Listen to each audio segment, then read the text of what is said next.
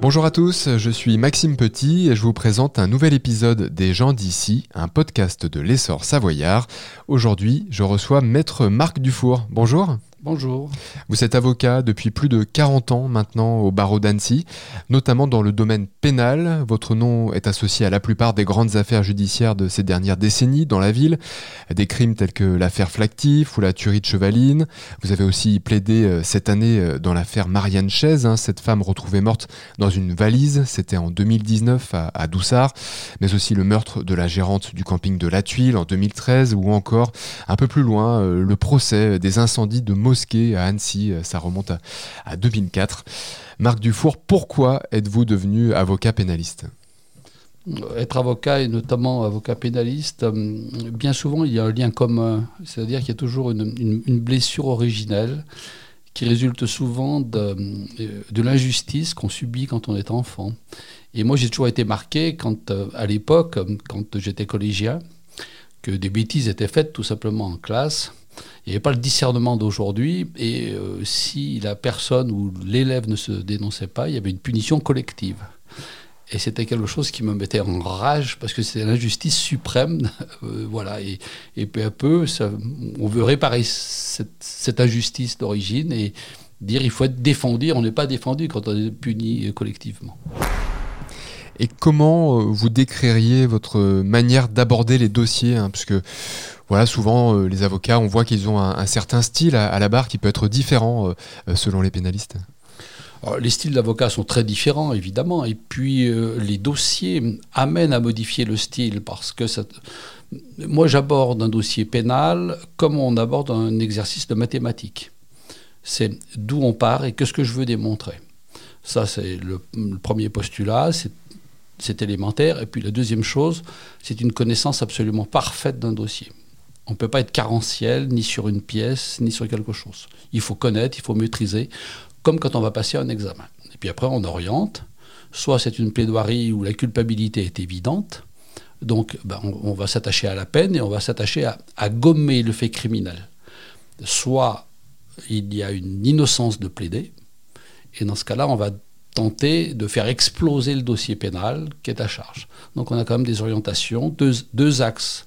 C'est un, peu, un peu un raccourci, évidemment, mais on a deux axes bien différents. Et quels sont les dossiers au, fil des années, depuis 1980, hein, que vous êtes euh, ici au, barreau d'Annecy, euh, qui vous ont le plus marqué? Oh, il y en a beaucoup, mais ceux qui marquent le plus, c'est quand je débutais, j'étais jeune avocat, évidemment, j'étais au départ commis d'office, comme tous les jeunes avocats.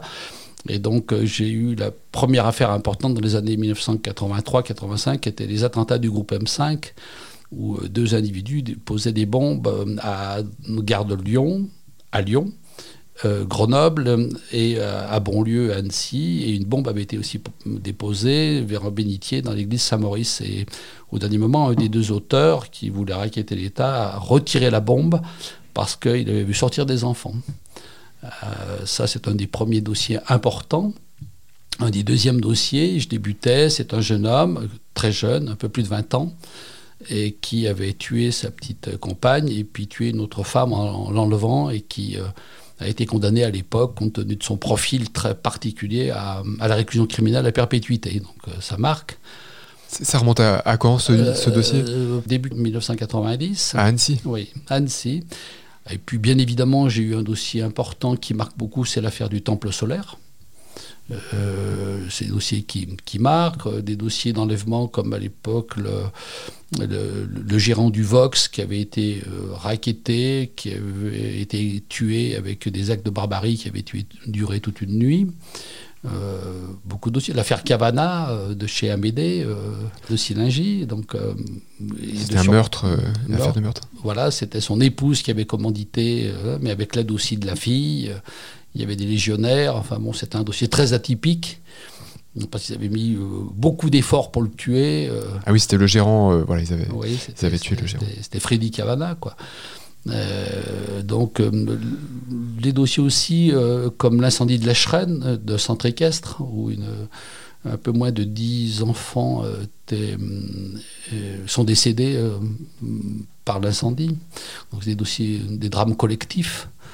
qui pose problème. L'affaire des mosquées à Annecy, puisque le ministre de l'Intérieur à l'époque, sous Jacques Chirac, Nicolas Sarkozy était venu, et puis euh, c'était au niveau de la France, évidemment, c'est même encore aujourd'hui, c'est très sensible, évidemment. Hein. Chacun a droit à sa religion, il faut respecter les lieux de culte.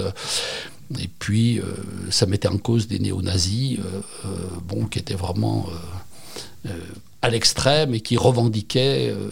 voilà, donc c'est des dossiers, ces dossiers qui marquent. Bah, l'affaire Flactif, voilà, et puis vous avez l'affaire de cette année Marianne Chaise. Euh, voilà, cette femme qui est, qui est, décédée. Vous défendiez Moulet Driss euh, Oumid, qui est le, compagnon, de, de la responsable, de la gérante d'un hôtel qui, est, qui a disparu et on a poursuivi.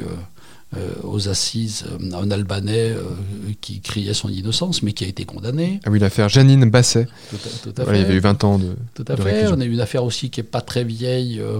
et José Evangelista, un monsieur qui avait disparu, il estimait que c'était l'amant de son épouse et qui a été tué. Plaidait aussi d'innocence, il a été condamné. Il a fait appel, je ne l'ai pas suivi en appel. Je suis rarement les affaires en appel à partir du moment qu'il n'y a pas d'éléments nouveaux, parce qu'on a trop d'aggravation sur les peines criminelles. Et on avait retrouvé le corps de cet homme enfoui dans un bois pas très loin du domicile. Il disait que ce n'était pas lui, c'est assez récent.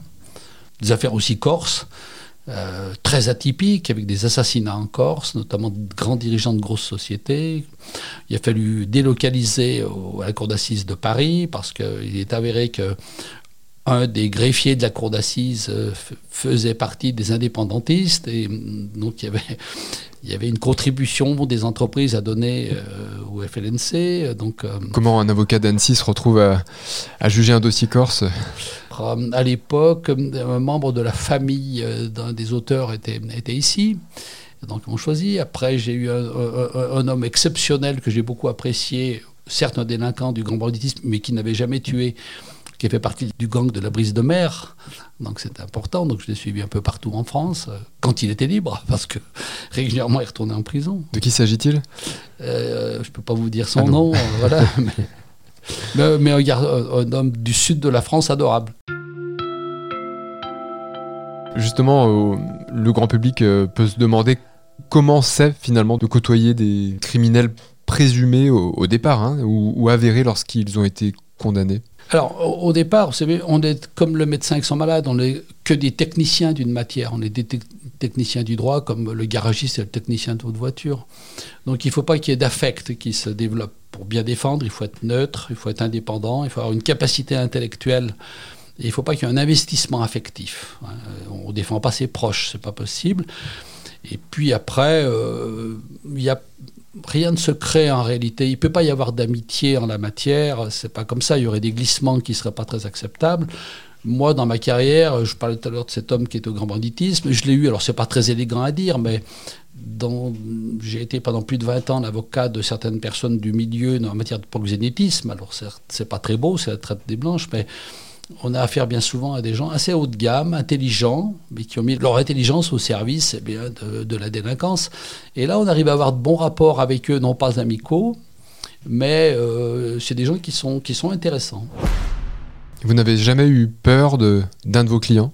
Non, jamais, jamais, jamais, jamais de pas de difficultés. Ils sont, ils respectent beaucoup leur avocat, même si euh, régulièrement, ils disent euh, qu'on n'en fait pas assez, c'est normal, hein, c'est avant. Euh, s'ils ont été condamnés lourdement, on a, on a mal fait. Si c'est léger, parfois ils peuvent dire oui, mais mon dossier était bon. Donc avant qu'ils vous reconnaissent un certain talent, voire une certaine compétence, mais non, bien souvent, il y a de bons rapports. Est-ce que vous gardez contact parfois avec des personnes que vous avez défendues? C'est rarissime parce que notamment en matière criminelle, il y a des peines extrêmement lourdes qui sont prononcées, ce sont des peines de réclusion criminelle, donc ils quittent les centres de détention de la région, ils vont dans des centrales qui sont éloignées d'ici. Et après, il y a d'autres régimes de peine. Donc, on, les perd vue. Alors, Parfois, les familles nous demandent de les suivre, mais les peines qui sont prononcées, c'est 10 ans, 12 ans, 15 ans, 20 ans, 30 ans. Euh, moi, j'ai des personnes que j'ai défendues. Euh, je suis allé plaider des conditionnels, des aménagements de peine. Ils avaient purgé 18 ans compte tenu de mon ancienneté du barreau. Mais c'est assez rare. Et au vu des faits sordides, hein, des images choquantes euh, qui passent entre vos mains, on peut se demander aussi si vous dormez bien la nuit Pas toujours, parce que hum, on se fait pas toujours à, ce qu'on peut voir, parce que dans les dossiers, alors même si on est décédé, euh, notamment les crimes de sang, il y a des autopsies. Bon, c'est pas simple à voir. Les images de pédophilie sont pas élégantes, euh, perturbent, parce qu'on voit des images avec des bébés. Donc c'est pas toujours très agréable. Alors on essaye, il faut s'en extraire, mais c'est ce qui touche à la petite enfance qui peut poser plus de problèmes. Euh, moi, il se trouve que j'ai été pendant plus de 20 ans euh, l'avocat du Conseil général au niveau de l'ASE. L'aide sociale à l'enfance. Euh, voilà. Ce qui m'a fait faire à peu près toutes les cours d'assises de France, quoi. Parce que pour tous les mauvais traitements au niveau des bébés, les bébés secoués, là, actuellement, je finis encore certains dossiers qui ont plus de 20 ans avec des, gens qui maintenant sont adultes, mais très handicapés, paraplégiques, tétraplégiques, aveugles, etc. Donc, euh, quand on y pense, bon, mais on s'y fait, on se blinde petit à petit.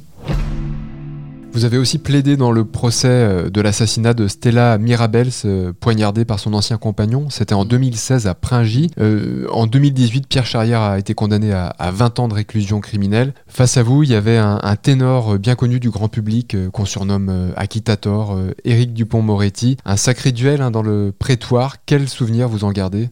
Avec Éric Dupont-Moretti, moi j'ai toujours de bons souvenirs. Alors je le connaissais depuis longtemps et je l'avais connu dans l'affaire Flactif on était au même banc.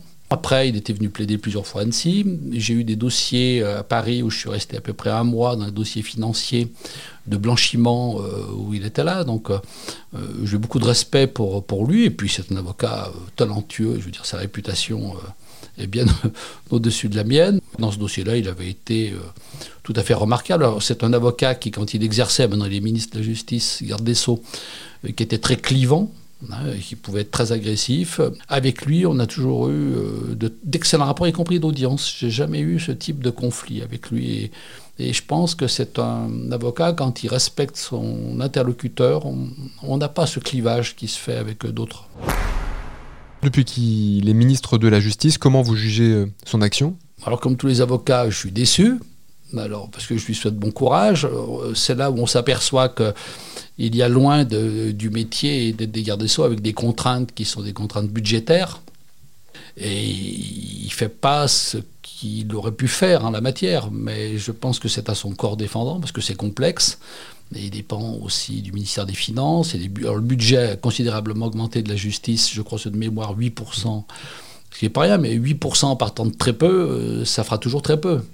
Euh, au niveau européen, on est vraiment très très loin euh, du budget que les autres pays européens ont. Donc on est vraiment à la traîne. Qu'est-ce que vous auriez souhaité justement sur, sur, ce ministère-là Un budget encore plus important. Je sais que c'est pas simple, ça dépend pas de lui, il fait ce qu'il peut. Et puis euh, nécessairement des recrutements, beaucoup de recrutements. Je veux dire, il, manque du personnel dans les palais de justice, au niveau des greffes, au niveau des magistrats. Et donc euh, on est avec euh, des professionnels magistrats et greffiers qui vraiment se dévouent pour leur métier, font beaucoup d'heures, travaillent beaucoup contrairement au bruit répandu, je ne vais pas les défendre, je ne suis pas magistrat, je ne suis pas greffier, mais c'est objectif. Moi, je côtoie ici, dans la région, que ce soit Grenoble ou Lyon, on a réellement, et Annecy n'en parle pas, des magistrats de grande qualité. En plus de 40 ans, euh, le cadre légal a, bougé quand même. Euh, il a évolué de, quelle manière? Au, plan pénal, au plan, la, la société s'est euh, énormément durci. On a ce paradoxe qu'on a cette liberté apparente avec Internet, avec les réseaux sociaux, tout ce qui se dit et n'importe comment, où ceux qui sont lâches font s'épancher. Et puis en même temps, le champ des libertés, objectivement, se restreint. Tout est réglementé, on ne peut plus rien faire sans qu'il n'y ait pas une loi, une incrimination, euh, que ce soit le monde du travail, le, monde même de l'association, du sport, avec euh, les encadrants. Tout est devenu extrêmement compliqué, tout est complexe et puis pénalisant. 41 ans après euh, votre entrée euh, dans le métier, euh, vous avez passé la robe en, 80, la robe noire, on le rappelle. Est-ce que vous pensez à, la retraite aujourd'hui, Marc Dufour, ou alors est-ce que c'est pas du tout d'actualité? Je m'interroge. Alors pour le moment, c'est pas d'actualité parce que c'est un métier de passion.